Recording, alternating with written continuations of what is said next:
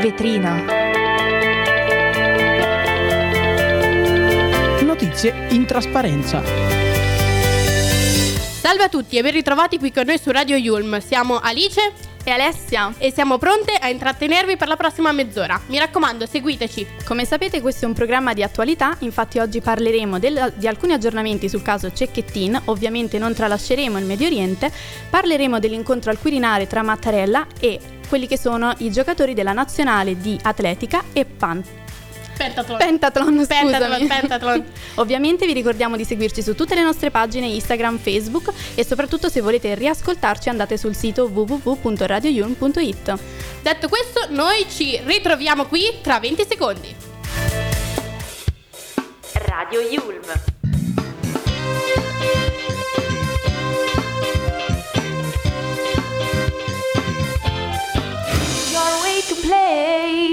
Iniziamo subito parlandovi dell'attentato che c'è stato stamattina a Gerusalemme. Sono tre gli israeliani uccisi, tra cui un minorenne, e eh, cinque sono i feriti gravi.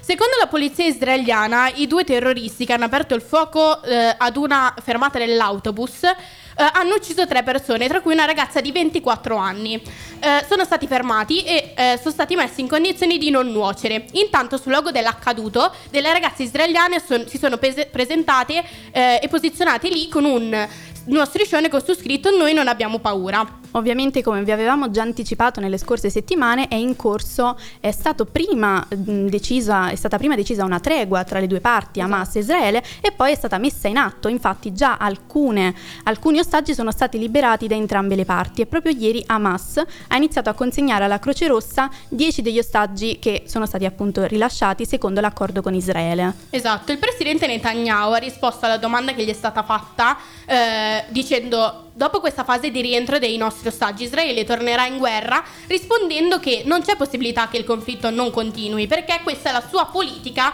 che ha deciso di attuare, no? Però al contrario Hamas, ovvero il movimento islamico, si direbbe invece pronto ad allungare la tregua per altri quattro giorni rilasciando ulteriori ostaggi e noi ce lo, ce lo auguriamo. Esatto, ce lo auguriamo. Continuiamo con un aggiornamento sul caso Cecchettin. Hanno rinunciato ad incontrare i figli, eh, il figlio in carcere, i genitori di Filippo Turetta, attesi al carcere di Montorio a eh, Verona, secondo il quale ehm, hanno detto che ehm, i due genitori, Nicola Turetta e Elisabetta Martini, eh, dopo aver attuato il permesso dal PM, non hanno infatti seguito l'avvocato Giovanni Caruso al colloquio che si è recato a incontrare ehm, Turetta da solo al carcere di, Venezia, eh, di Verona. Scusate. Da quanto si è appreso, la rinuncia sarebbe stata motivata dalla necessità di ricorrere ad un aiuto psicologico sia per Turetta ma anche per i genitori, perché non dimentichiamoci che comunque è un trauma importante esatto, esatto. quello che loro hanno subito, non paragonabile a quello della famiglia di Giulia, ovviamente. Però ovviamente l'avvocato Caruso Caruso è dovuto andare da solo al carcere ed è, ha dovuto comunicare la decisione dei genitori alla direzione del carcere di Montorio, ovviamente. La Corte europea dei diritti umani ha condannato l'Italia per aver detenuto in condizioni degradanti quattro migranti minori, eh, ghanesi nell'hotspot di Taranto per due mesi nel 2017. La stessa Corte ha stabilito che il paese deve versargli 6.500 euro a ciascuno di loro per danni morali e più di 4.000 euro per le spese legali. Però effettivamente che cosa è successo? I quattro ragazzi, tutti del Ghana, sono nati nel 2000 ed erano arrivati sulle coste italiane il 22 maggio del 2017, dichiarando letteralmente che erano minori, ma sono stati comunque trasferiti a Taranto in un hotspot riservato a soli adulti dove sono rimasti fino alla metà di luglio quando a seguito di un intervento della Corte di Strasburgo sono stati trasferiti in una, in una struttura per minori, così come sarebbe dovuto accadere. accadere. già all'inizio ed è per questo che l'Italia è stata condannata, proprio per, perché ci sono delle prove contro il trattamento che hanno subito questi ragazzi, proprio delle foto che mostrano il sovraffollamento del centro e le condizioni igieniche che non erano adeguate. Quindi l'Italia dovrà rispondere di queste accuse. Il sottosegretario della giustizia Andrea Del Mastro è stato rinviato a giudizio da GAP di Roma. Ricordiamo che Del Mastro deve rispondere alle accuse di rivelazione del segreto di ufficio e in relazione alla vicenda di Alfredo Cospito. Il processo è stato stabilito per il prossimo 12 marzo. Ovviamente la- l'avvocato difensore di Del Mastro ha commentato questo rinvio a giudizio dicendo che loro confidavano in una decisione diversa perché effettivamente c'erano tutti i presupposti per una sentenza di non luogo a procedere. Sulla questione si è anche espresso il politico Fazzolari dicendo che il, il rinvio a giudizio è inconsueto perché, come abbiamo detto, c'erano tutti i presupposti per una sentenza di, di non luogo a procedere. Però effettivamente non è una cosa posi- negativa perché lui si dichiara a favore della calendarizzazione della mozione di sfiducia richiesta dal PD, in quanto sarebbe un'ottima occasione per far ribadire in Parlamento la piena fiducia di Del Mastro. Esatto. Viene incrementata di 5 milioni la dote di quest'anno per il bonus psicologo, raddoppiando così i fondi previsti per il 2023. Questo è quello che prevede un emendamento riformulato dal governo dei- del decreto anticipi. Secondo l'onere si provvederà mediante la riduzione dello stanzia- stanziamento scusate, del fondo speciale che è presente all'interno del programma Fondi di riserve speciali del MEF. Ovviamente noi siamo molto contenti di tutto ciò perché sappiamo che in Italia è un tema molto molto caldo e sentito, soprattutto dopo il Covid a livello psicologico si è, mh, la gente ha bisogno di aiuto ed è anche necessario che ci sia anche un aiuto economico da parte dello Stato e siamo contenti che abbiano rilasciato il bonus. Esatto. Adesso vi lasciamo con la prossima canzone ed è On Top of the- of the World degli Imagine Dragons.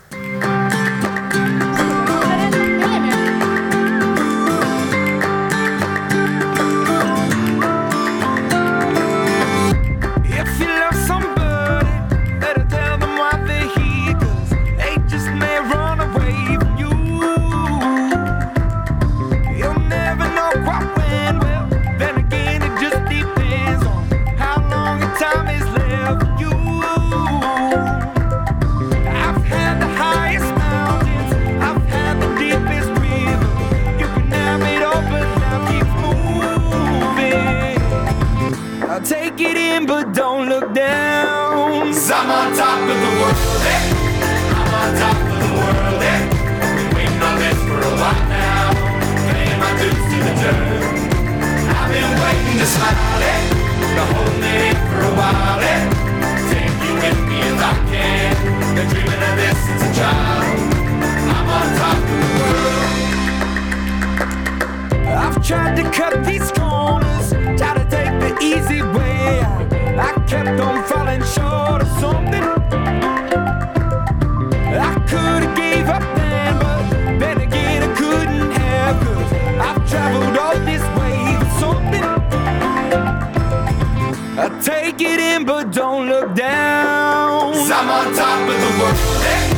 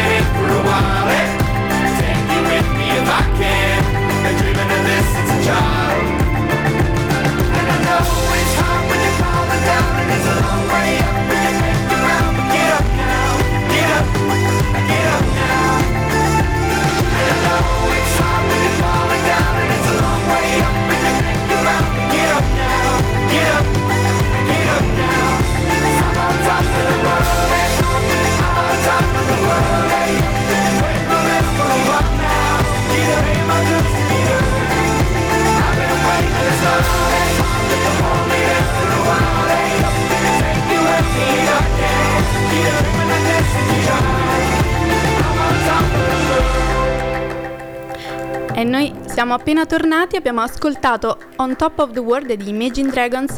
Ragazzi, ma noi siamo letteralmente sul tetto del mondo perché l'Italia quest'anno è in un anno sportivo particolarmente redditizio. Infatti siamo campioni di tennis, campioni di atletica e del Pantalon e pochi giorni fa siamo diventati campioni del mondo di MotoGP, quindi possiamo affermare di essere letteralmente sul tetto del mondo. Infatti il Presidente della Repubblica Sergio Mattarella ha acco- accolto ieri al Quirinale gli atleti della Nazionale Italiana di Atletica Leggera, che ha recentemente vinto la Coppa Europea. All'incontro erano presenti anche gli atleti della, della Nazionale Italiana del Pentathlon, vincitrice del campionato del mondo a squadre. Il presidente durante l'incontro ha voluto dedicare ad entrambe le discipline un pensiero speciale.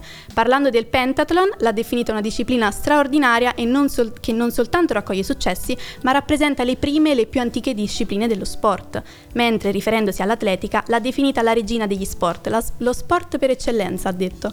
Il presidente, dovete sapere che si è congratulato con entrambe le squadre per i traguardi raggiunti e ha augurato buona fortuna per il proprio futuro, in quanto le prossime tappe per la nazionale italiana di atletica leggera e del pentathlon saranno proprio le Olimpiadi di Parigi e gli Europei di Roma.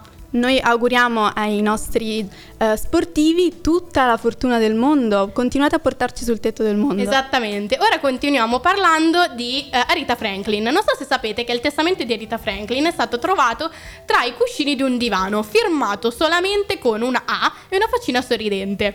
Il testamento è stato dichiarato legale dopo che un giudice ne ha esaminato il contenuto. Questo testamento sarebbe stato scritto nel 2017 ma ritrovato soltanto nel 2019 nella casa della regina del soul. Secondo le sue volontà le proprietà andrebbero ai figli. Questa ovviamente è una vittoria per i figli di Arita Franklin che si aggiudicherebbero proprietà da milioni di euro ragazzi. Approfondendo meglio però questa questione, siamo andati a vedere che però non tutti i figli hanno effettivamente vinto qualcosa, perché se un figlio ha ricevuto una casa da milioni di, di dollari, l'altro figlio Ted è stato assegnato a una casa che però è stata venduta prima che emergesse il testamento, quindi una domanda ci sorge spontanea. Come è stato possibile che una casa fosse venduta senza le palesi volontà della proprietaria di casa? Comunque adesso vi lasciamo con una vera e propria dedica d'amore di Justin Bieber per la sua Hailey, la sua Anyone. Dance with me under the diamonds. See me like breath in the cold. Sleep with me here in the silence. Come kiss me silver and gold. You say that I won't lose you, but you can't predict the future. So just hold on like you will never let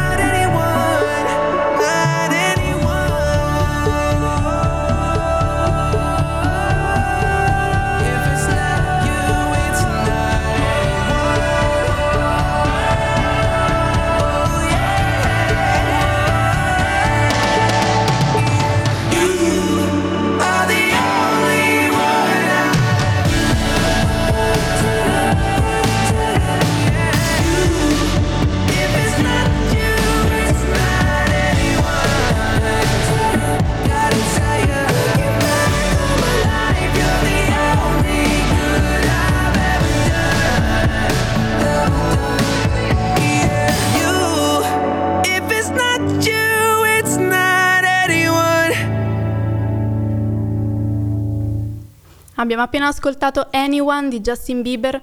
Anch'io vorrei una dedica d'amore del Ma magari genere. qualcuno me la facesse. Justin, vieni da noi.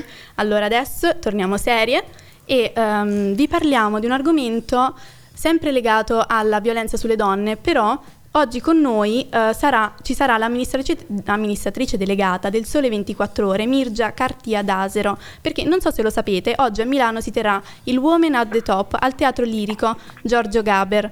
Dottoressa, salve. Salve, benvenuta. Buonasera, buonasera, grazie. Bene, allora io partirei con la prima domanda. Ci può spiegare brevemente cos'è Women at the Top e da quanti anni esiste? Con quale criterio sono state scelte le donne che verranno premiate oggi? Sì, Women at the Top è un grande progetto internazionale che eh, mira a celebrare l'eccellenza femminile. È un progetto nato dalla collaborazione tra il Sole 24 Ore e Financial Times. Financial Times lo porta avanti già da tantissimi anni. Eh, in questa edizione italiana siamo anche accompagnati dalla partnership di Sky TG24. E come si svolge? Con due giornate di incontri che appunto sono dedicati all'empowerment femminile e poi al conferimento di un premio che avverrà proprio tra qualche minuto al Teatro Lirico di Milano, il Women Excellence Award, e che è dedicato alle, eh, appunto all'eccellenza delle donne nei quattro campi del business, dell'innovation, eh, del no profit e dell'internazionalità. Quindi diciamo questo è un po' eh, questa kermesse che però ha molta sostanza, sottostante, proprio come dicevamo, che tende a valorizzare talenti e successi di eh, donne che hanno fatto la differenza. Molto bello. Abbiamo letto molte riflessioni sul tema della violenza delle donne in questi giorni dopo il caso di Giulia, no? Eppure continuiamo a raccontare di femminicidi. Gli ultimi due proprio nella giornata dell'altro ieri, no? Quanto è complicato operare un cambio di passo in questo senso nella società odierna, secondo lei? È complicato innanzitutto perché non dobbiamo semplificare, è un tema eh, molto complesso che non possiamo risolvere eh, da soli e in pochi minuti, quindi prima di tutto è un problema di tutti, delle donne ma anche degli uomini, come dei genitori, come dei familiari e di tutti. Eh, come possiamo eh, aiutare? Tutti possiamo aiutare, pubblico e privato. Per quanto riguarda il privato, noi come Sole 24 ore siamo la voce delle imprese, quindi credo che abbiamo una responsabilità sociale che è quella di accelerare e incrementare l'educazione finanziaria. Infatti penso che eh, una maggiore educazione finanziaria e quindi porti ad una eh, più consapevole autonomia e indipendenza economica, quella è effettivamente una leva potentissima per scardinare gli stereotipi di genere Certo. e per rendere quindi noi donne anche più consapevoli e più capaci di agire in autonomia e non farci sottomettere non soltanto dalle violenze fisiche che poi sono terribili, che sono quelle di cui purtroppo questi giorni sono piene le cronache, ma anche dalla violenza psicologica che è comunque altrettanto nociva e terribile per tutte le donne. Esatto, siamo completamente d'accordo con lei. Secondo lei dovrebbero esserci più interventi anche a livello governativo per andare incontro alle donne, soprattutto nel mondo del lavoro? Sì, dovrebbero esserci perché eh, abbiamo già dimostrato che quando ci sono funzionano e funzionano benissimo. Per esempio la legge Golfo Mosca che ha consentito e anche prescritto che ci siano un numero minimo di donne nei consigli di amministrazione e eh, da quando c'è questa norma il 43% delle società ha comunque delle donne nei consigli di società quotate, ha comunque delle donne nei consigli di amministrazione.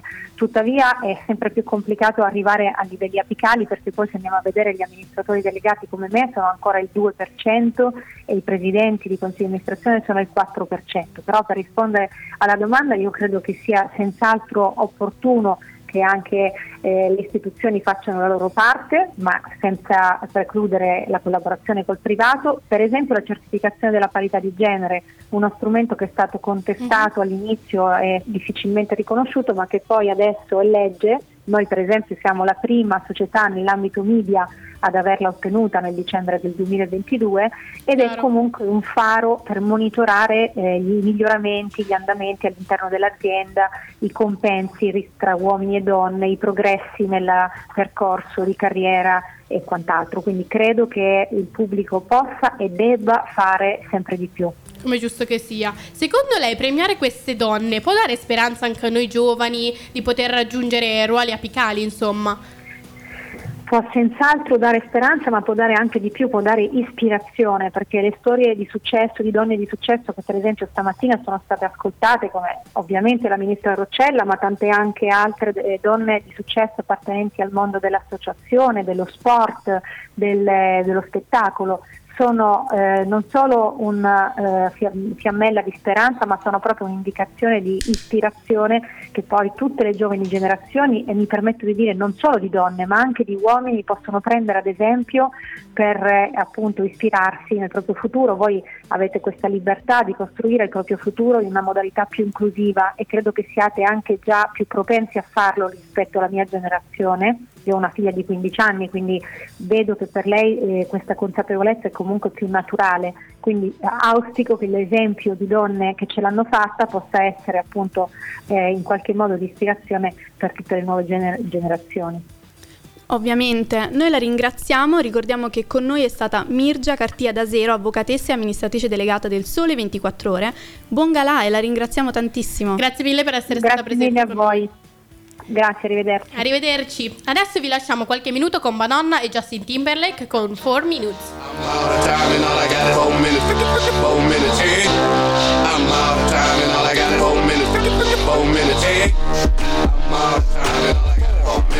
all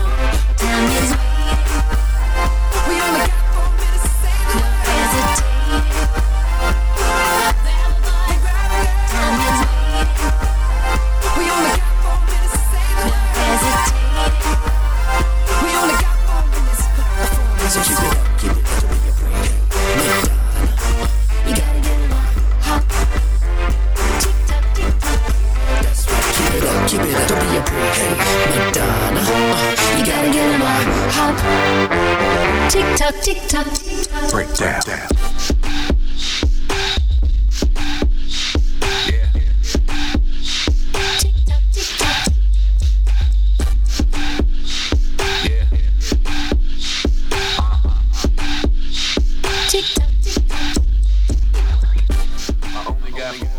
Questi erano Madonna e Justin Timberlake Settimana scorsa c'è stata Madonna qui a Milano, ha fatto un, un concerto al Forum di Milano. Sarei voluto andare tantissimo. È la storia della purtroppo- musica.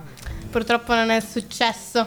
Allora, adesso continuiamo quest'ultima parte della puntata parlandovi dell'ex segretario di Stato americano Henry Kissinger, che è morto a soli 100 anni. Ah, a soli 100 anni, a 100 anni, A 100 scusatemi. anni, esatto. E Kissinger, mi correggono dalla regia, scusatemi. Eh, l- lui uno sti- era uno stimato studioso e statista ehm, ed è stato annunciato dalla Kissinger Associates, la sua, dec- la sua morte è stata annunciata. Tra gli ultimi impegni pubblici dell'ex segretario di Stato americano c'è stato proprio a luglio l'incontro con la premier Giorgia Meloni nella residenza a Washington della, ba- della ambasciatrice italiana Mariangela Zappia. In tema America vi parliamo anche purtroppo della morte della moglie di Jimmy Carter, Rosalind Carter, che eh, purtroppo è deceduta e i funerali sono stati svolti martedì nella Glen Memorial Church di Atlanta in una cerimonia che ha visto la partecipazione di tutte le First Lady viventi e ovviamente del marito 99enne Jimmy Carter. Eh, Rosalind Carter ovviamente verrà ricordata come una matriarca che si sentiva più a suo agio tra i poveri e i vulnerabili. La cerimonia di ricordo della First Lady ha segnato un secondo giorno di programma di tre giorni di eventi per celebrarla, no? E eh, l'attivista umanitaria è morta il scorso 19 novembre nella sua casa dei Plains in Georgia. All'età di 96 anni.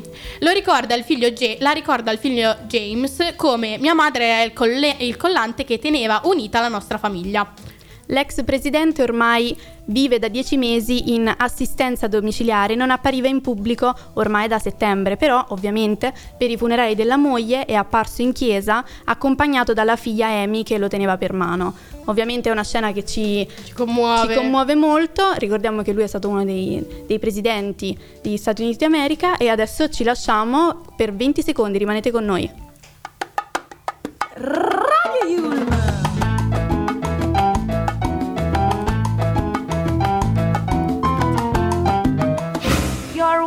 play. Siamo giunti alla fine di questa puntata di In Vetrina. Speriamo che vi sia piaciuta e mi raccomando, ascoltateci anche in versione podcast sul sito della radio www.radioyulm.it. Mi raccomando seguiteci su tutte le nostre pagine social, Instagram, Facebook e Twitter. Noi ovviamente ci sentiamo domani dalle 16.45 alle 17.15. Restate con noi. Buona serata. Buona ciao. serata, ciao!